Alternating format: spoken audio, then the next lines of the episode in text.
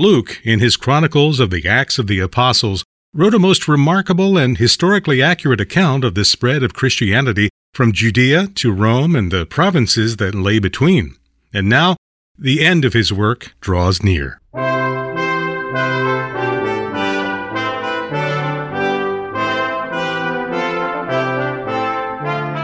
Welcome to the Bible Study Hour, a radio and internet broadcast with Dr. James Boice, preparing you to think and act biblically. Luke's book narrates more than the spread of Christianity. It chronicles the power of the gospel that would transform the world of his day and in the ages that would follow. Listen now as Dr. Boice concludes his study of Acts and shows us that the purpose of Luke's account was not so much to record the lives of great men of the faith, but to chronicle the power and the spread of the gospel of the Lord Jesus Christ. We come to the very end of the book of Acts, a book which we've been studying for quite a while. I don't know if you've counted the number of studies that we have had of this book, but if not, I can tell you that there have been 49 of them, and this is the 50th. with a nice round number like that, we come to the end of what is by any measurement a most remarkable book. Some of you may have read F.F. F. Bruce's little volume, The New Testament Documents Are They Reliable? And if you have read that, it's very easy reading. If you have read it, you would know that he has a section in there in which he deals particularly with the works of this great historian Luke. Luke is responsible for two of our New Testament books the Gospel that bears his name, and Acts, the continuation of the story of the expansion of the Gospel, which we've been studying. Bruce does a remarkable study of this remarkable historian. He evaluates him, first of all, in terms of his plan or the scope of his work.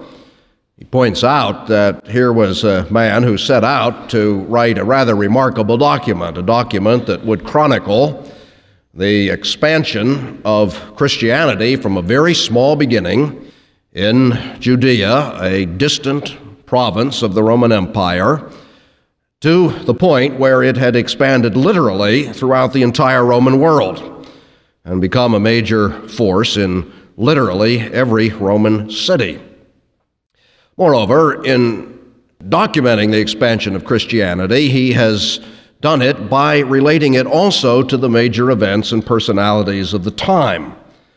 In other words, he has not just written a story that stands off by itself somewhere, but he constantly brings into his history those personages that would be known to his contemporaries. He is, for example, the only one of all the New Testament writers to mention a Roman emperor. None of the others do. But Luke not only mentions an emperor, he mentions three of them, and he alludes to a fourth, the fourth being Nero, the emperor, Caesar, to whom the Apostle Paul appealed and so was transported to Rome. He mentions hosts of other personalities, and every city to which Paul traveled he seems to allude to the person who was the chief magistrate in the place. And what is more significant, not only does he allude to them by name and get their names right, he even gets their titles right, which varied from place to place depending upon the nature of the community, and moreover, which changed from time to time. Bruce points out that Luke not only writes a book of that scope and relates it in a brilliant way to the history of his times, but he did it in an age when there were none of the helps that we might normally have available to us if we set out to write a similar historical narrative. We would go to the library and look up the who's who. There you'd find the names of important people and their backgrounds and where they served and their birth dates and that type of thing. And if a particular event was fuzzy in our minds, we could look up on the microfiche, going back into the various pages of the news magazines or chronicles or documents of parliaments or congresses and find exactly the data that we wanted. None of this was available in Luke's time. All there were a few libraries in a few places, in Rome, for example, and there had been a great one in Alexandria in Egypt. Well, these were not generally available to normal men and women, and certainly the books that were found there were not circulated. There were no newspapers. There was just no way for a normal person to get the kind of information you would need to write the history. Now, Luke wrote it accurately, of course, because he was of a very accurate disposition and had an acute mind. He says himself in his introduction to these books that he inquired very carefully after the origin of these things. No doubt he made notes. And in some of the situations, three of the passages that we have in the book of Acts, he indicates by the use of the personal pronoun that he himself was along. He traveled with Paul during those periods. And again, we must assume he made notes.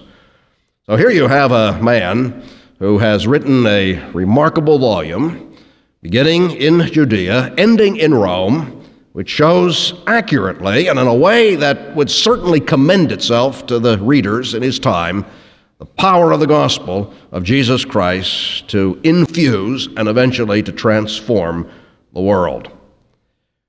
Not only that this is a remarkable historian and a remarkable book, this remarkable book even has a remarkable ending, which brings us to the point at which we find ourselves. Do You ever come across a book that ended in this way? A book that has to do so much with the Apostle Paul, his ministry, his persecutions, his successes, his imprisonment, and then at the very end, when you're expecting to know how it all turned out, the story of Paul's life is abandoned. All you read is that for two years, Paul stayed there in his own rented house and welcomed all who came to see him. Boldly and without hindrance, he preached the kingdom of God and taught about the Lord Jesus Christ. I say that's a remarkable and unexpected ending, but it is certainly not one that Luke threw in without thought. That's exactly the way Luke wanted his book to end. Because you see, in the final analysis, no matter how fascinating we may find the histories of Peter or Philip or Paul, whose strong personality dominates literally the latter half of the book, the subject of Luke's narrative is not the lives of these servants of God. What Luke is concerned about is the gospel. He wants to show it expanding. And so when we get to the very end, we find that that's what's happening. There in Rome, the very heart, the center, the capital of the Roman Empire, Paul is preaching. And in those days, for a period of time at least, the gospel went on without hindrance. All sorts of hindrances, if you look at it only from a human point of view. Persecution is a hindrance, and Paul had experienced plenty of that. Paul was in prison, and that was a hindrance. It kept him from moving about. He had opposition from his own people, and there was indifference on the part of the Roman authorities. All of those were hindrances. But you see, in spite of the external, material, physical hindrances, the gospel itself was not hindered because the Word of God is not bound. Isn't that a wonderful thing? You and I need to apply it. We're going to do that as we go on through our study. But we certainly need to apply it in this way. When we talk to people, we're very conscious often of the hindrances. In us, for example, we don't seem to have the answers to their questions. We wish we could present the gospel more wisely. We wish we had more experience to draw from. And there are hindrances in them. People are hostile or indifferent. They don't want this gospel today any more than they wanted it in the time of Jesus Christ or the time of the Apostle Paul. although there are hindrances, you see, the Word of God itself is not hindered. And our task is to make it known, and the God, who is the God for whom all things are possible, will take it and will bless it because he has promised to do so. He says when his word goes forth out of his mouth, it is not frustrated, but it accomplishes that for which he sent it. Now we turn to these last verses, beginning with verse 17, and we find that they describe two things, two meetings that the Apostle Paul had in Rome. It would seem that very shortly after he arrived there, three days it says, that is, after he got settled, apparently rented a house with his own means and was able to begin thinking about his presence in the city and the impact he wanted to have. he sent out for and called together the leaders of the various Jewish communities in this large city. There were a number of synagogues in Rome at the time. We have records and remains of some of them, at least three, and perhaps many more than that. Undoubtedly, he got in touch with the leaders of the synagogues and the rabbis and the chief men of the Jewish community.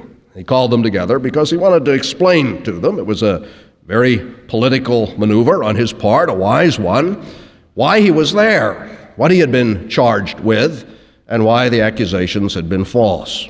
When we read this, we find that he made three points in his meeting with these leaders. Number one, he was not guilty of any offense against Israel. He wanted that to be clear. It was true that he was there because of charges brought against him by the Jewish leaders in Jerusalem but he was not guilty of any offense against Israel. It's very important for him to be able to say that to the Jewish leaders in the capital. Secondly, the Romans had been ready to release him and had wanted to because they recognized that he had not committed any crime worthy of death. That's not necessarily the same thing that is involved in the first statement when he said he was not guilty of any offense uh, against his nation. That in itself would not be a crime as the Romans would look at it. He could have offended his nation in some way, religiously, and the Romans wouldn't care about that.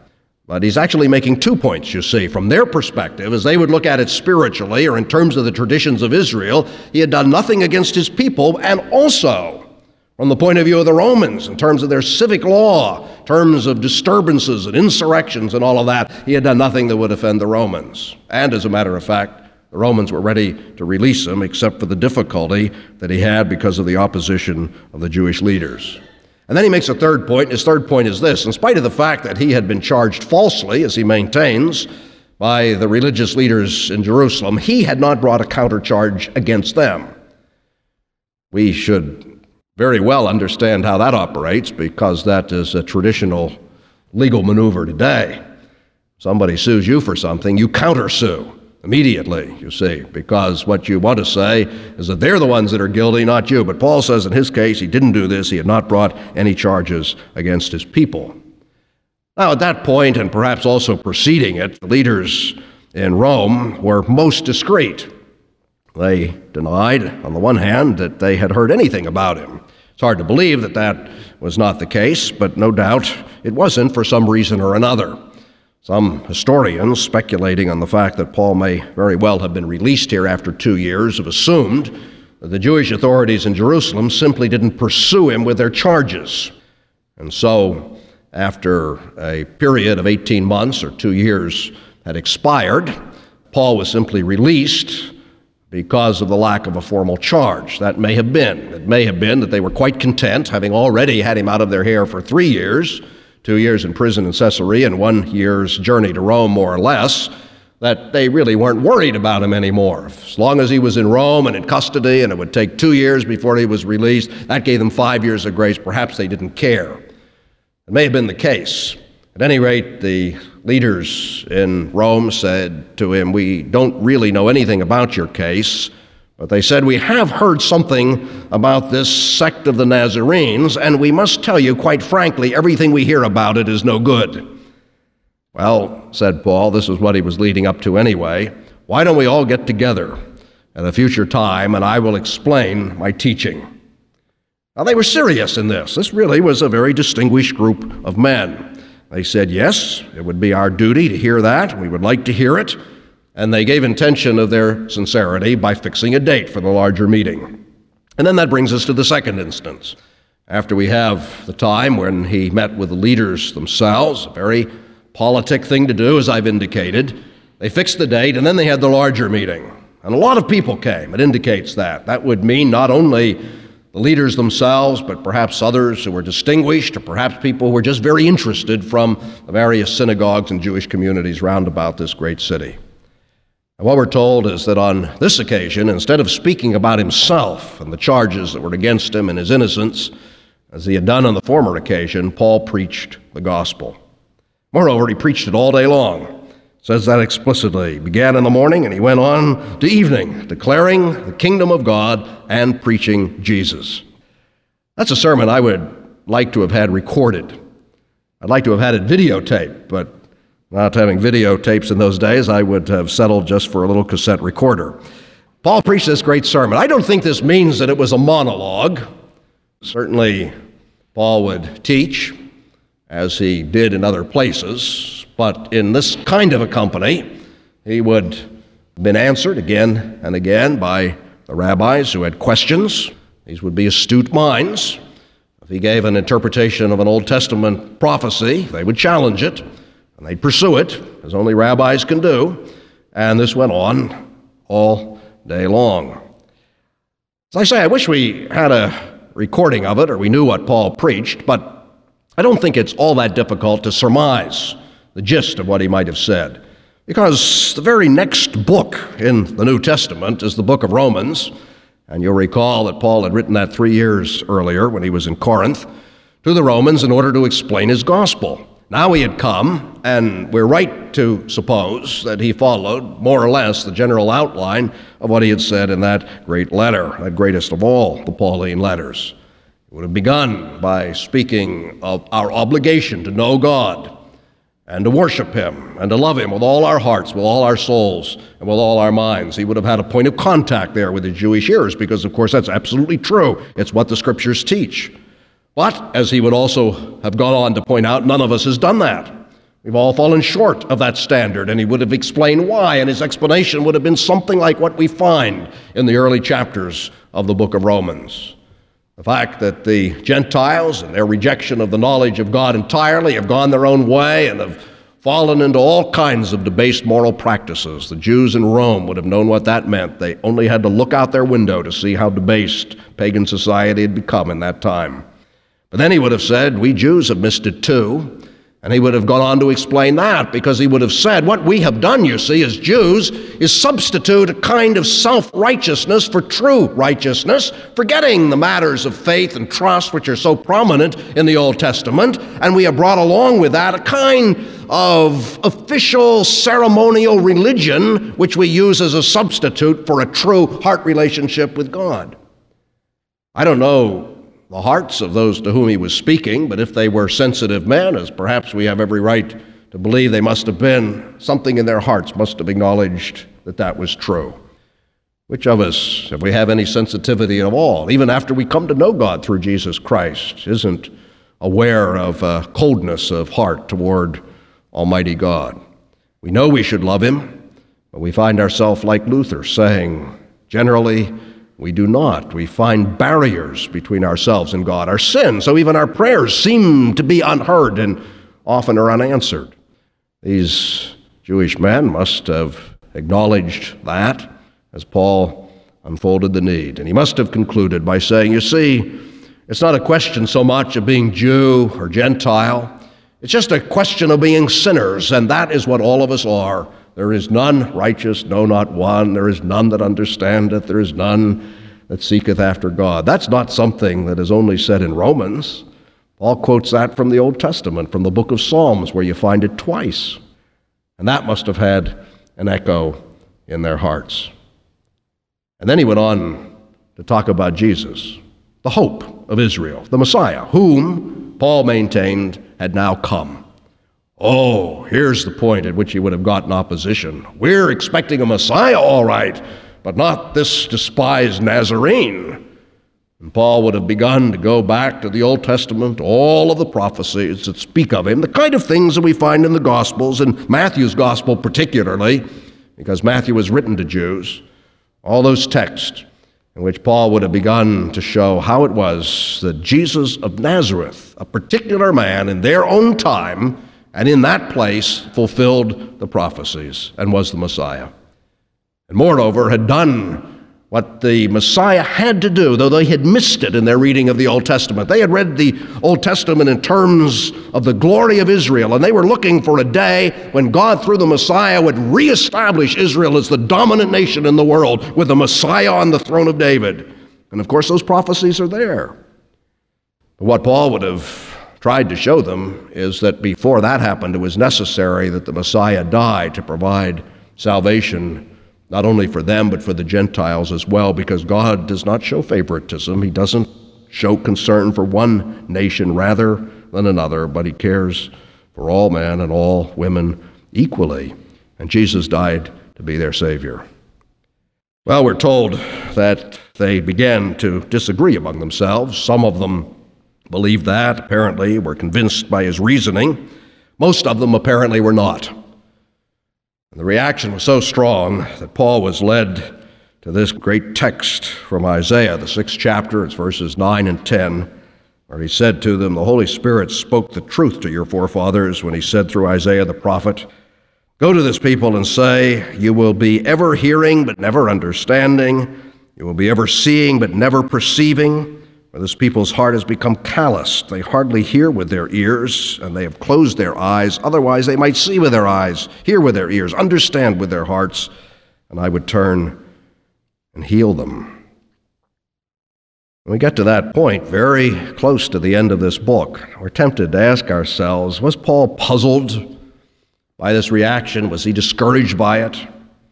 I don't know whether Paul was discouraged by it. Certainly, when you preach the gospel, even under the most adverse circumstances, you preach it optimistically. You're expecting God to work, and you hope that He will. And when he met with this great resistance, it may well be that, in a certain sense, humanly speaking, Paul was discouraged or at least downcast. But what I know is that he was not puzzled. The reason I know he wasn't puzzled is that this was a problem that he had worked through previously, and as a matter of fact, had worked out in detail in the middle chapters of the book of Romans. You see, for Paul, this must have been an enormous, enormous problem. Paul was a Jew, Jesus was a Jew, he was the Messiah of the Jews, and he had done everything that had been prophesied in the Jewish scriptures. Now, the messengers of the gospel, who were Jews initially, came along and preached to Jews, and for the most part, the Jews were rejecting the message. It's true that the message was sent into the whole world, and they went into the whole world as well. And as they went into the Gentile world, the Gentiles, surprisingly, it would seem, began to come to faith. What a puzzle that was, you see. How can this be that that one who is the Messiah of Israel would be rejected by Israel? And the Gentiles, who had always been, at least in the thinking of Jews, an afterthought, seemed to be the ones that were responding. Anybody could see, Luke certainly could see as he wrote the book, that the church was becoming increasingly Gentile and less and less Jewish. And Paul would have asked the same question any thinking Jew would have asked, and maybe Gentiles too. Has God really cast off his people? Is he proving that he's unfaithful the promises that he has made to the Jewish nation? And so Paul began to work that out. I don't want to take great time to deal with it, but if you turn to what Paul says in the ninth, 10th, and 11th chapters of Romans, you find that he not only works it out, but he works it out in a very thoughtful way. Point by point, he goes through the various things that need to be said when you deal with this important question. The first thing he says is that when persons are saved, back in Abraham's time or any other time, it was always by the electing grace of God. Nobody's ever saved in any other way. So the choice is always with God. And what follows from that is that if God elects in one period of history to save a lot of Jews and not many Gentiles, well, that's God's business. And if in another period of history God elects to save a lot of Gentiles and not many Jews, that's all right too. That's God's business. It's always by election. It's God's choice. Any Jew would know that, and there were all the quotations from the Old Testament to show it. Secondly, again in the ninth chapter of Romans, he said that this rejection by a large portion of Israel is only something that God had already promised in the Old Testament. In other words, it wasn't at all unexpected. God had said it would happen. Quotes a number of passages there, Exodus 9:16, Isaiah 2:23, Isaiah 1:10, and two great texts from Isaiah, Isaiah 10 verses 22 and 23, and Isaiah 1 verse 9. The point of those passages is that God promised always that only a remnant would be saved. In other words, the majority would not be. So all of that was prophesied in the Old Testament.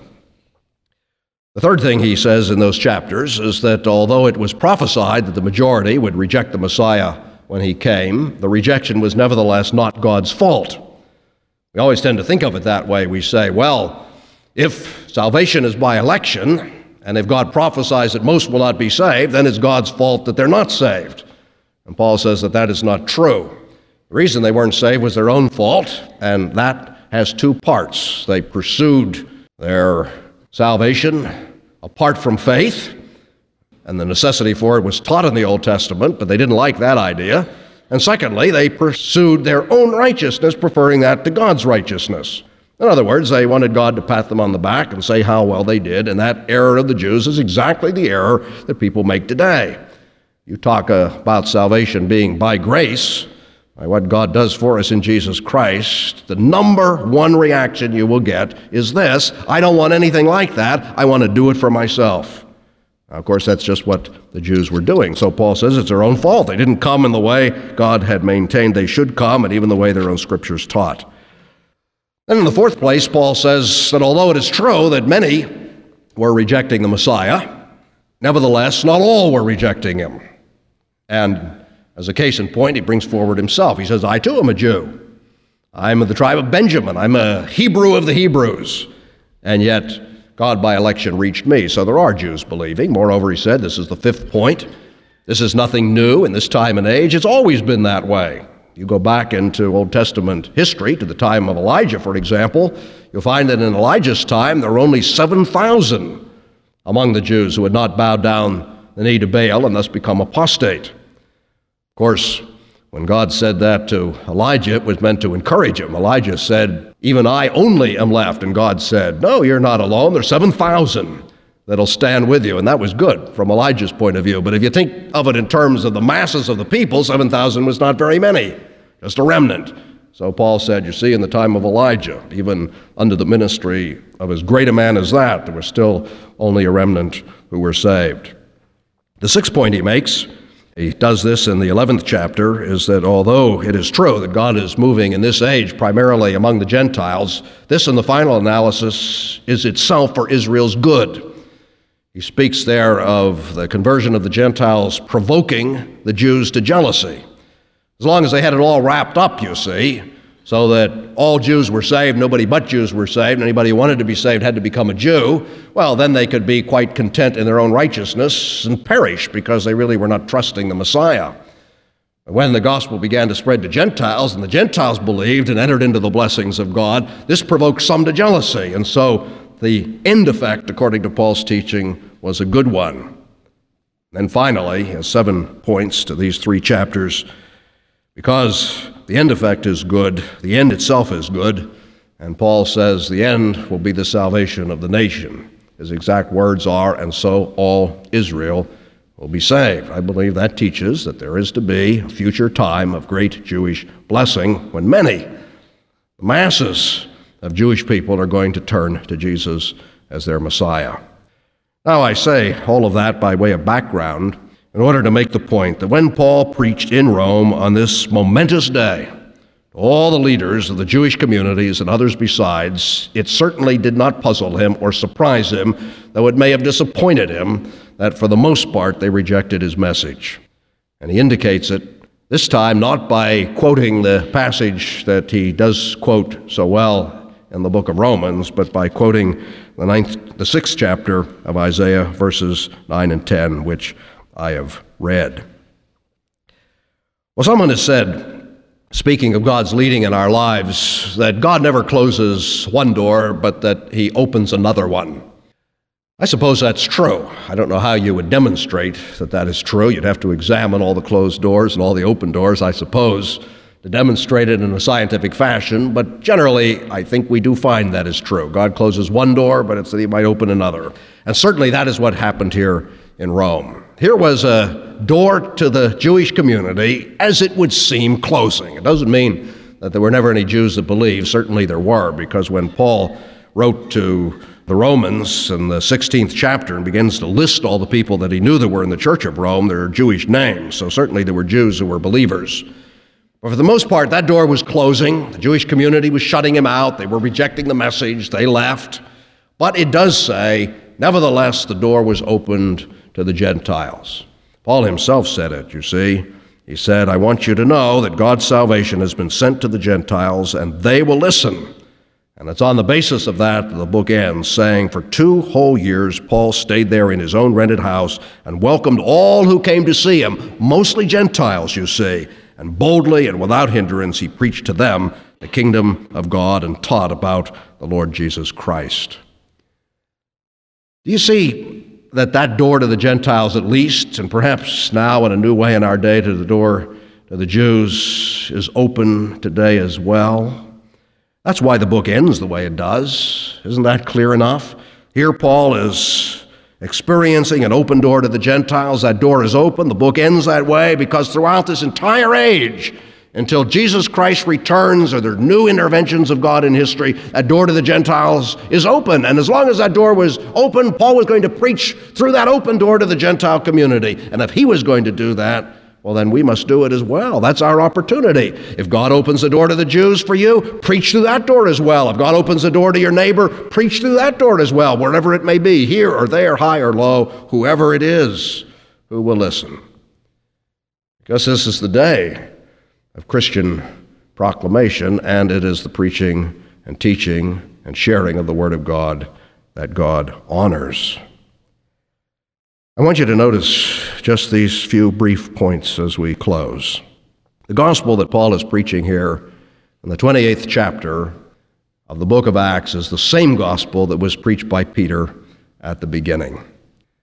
It's not a different gospel because it's a different person. It's not a different gospel because it's a different period of history. It's not a different gospel because it's a different city.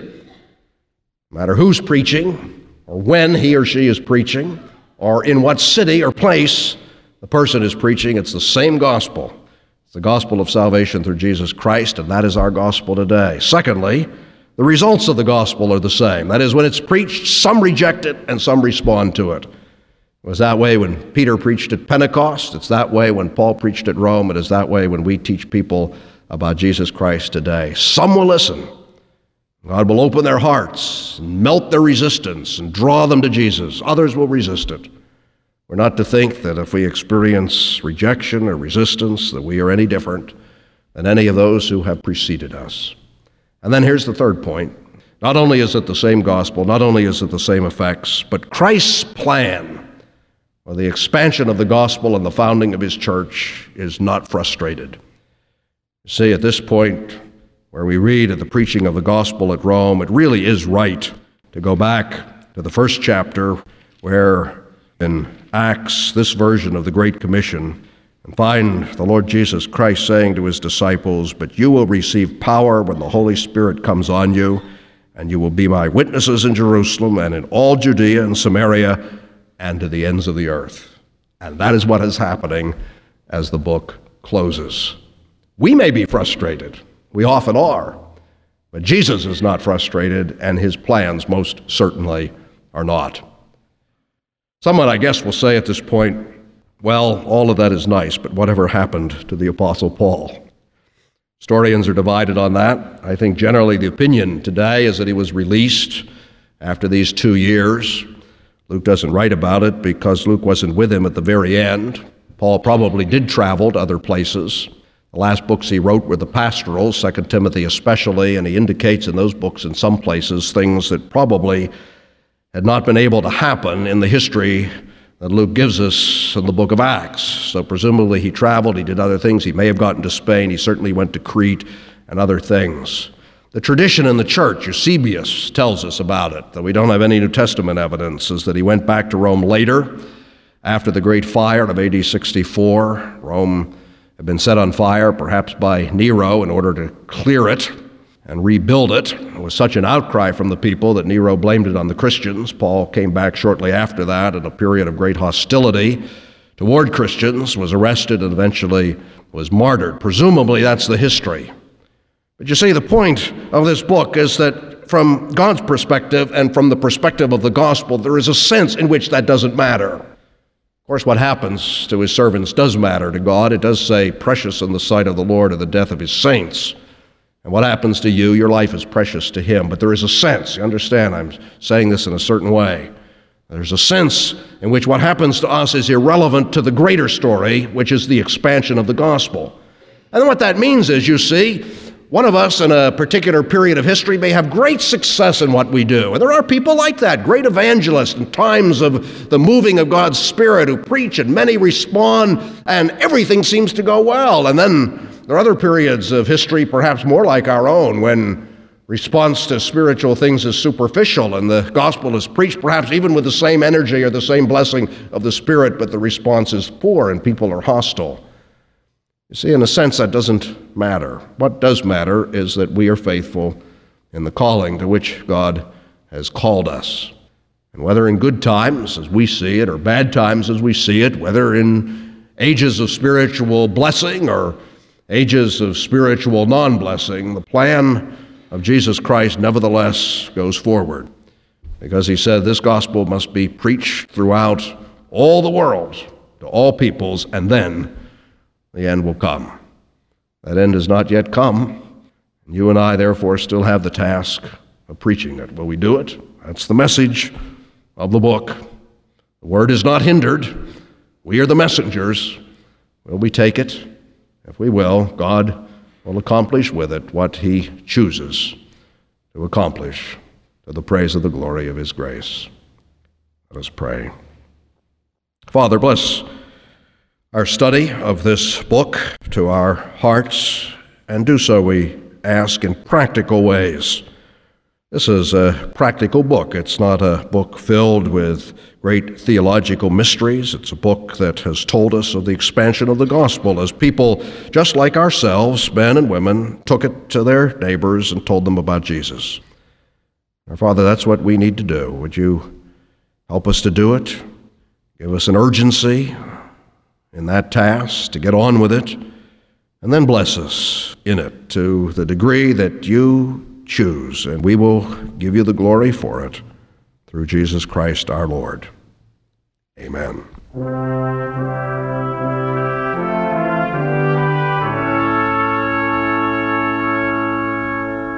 Thanks for listening to this message from the Bible Study Hour, a listener supported ministry of the Alliance of Confessing Evangelicals. The Alliance is a coalition of believers that hold to the historic creeds and confessions of the Reformed faith and who proclaim biblical doctrine in order to foster a Reformed awakening in today's church. To learn more about the Alliance, select the appropriate link at thebiblestudyhour.org. Write to us at 600 Eden Road, Lancaster, Pennsylvania 17601. Your financial support makes our broadcasting, publishing, online, and event ministries possible. Please consider making a gift at our websites by phone at 1 800 488 1888 or by mail. Canadian listeners can reach us at P.O. Box 24097, RPO Josephine, North Bay, Ontario, P1B0C7. Thank you for your prayers and gifts, and for listening to the Bible Study Hour, preparing you to think and act biblically.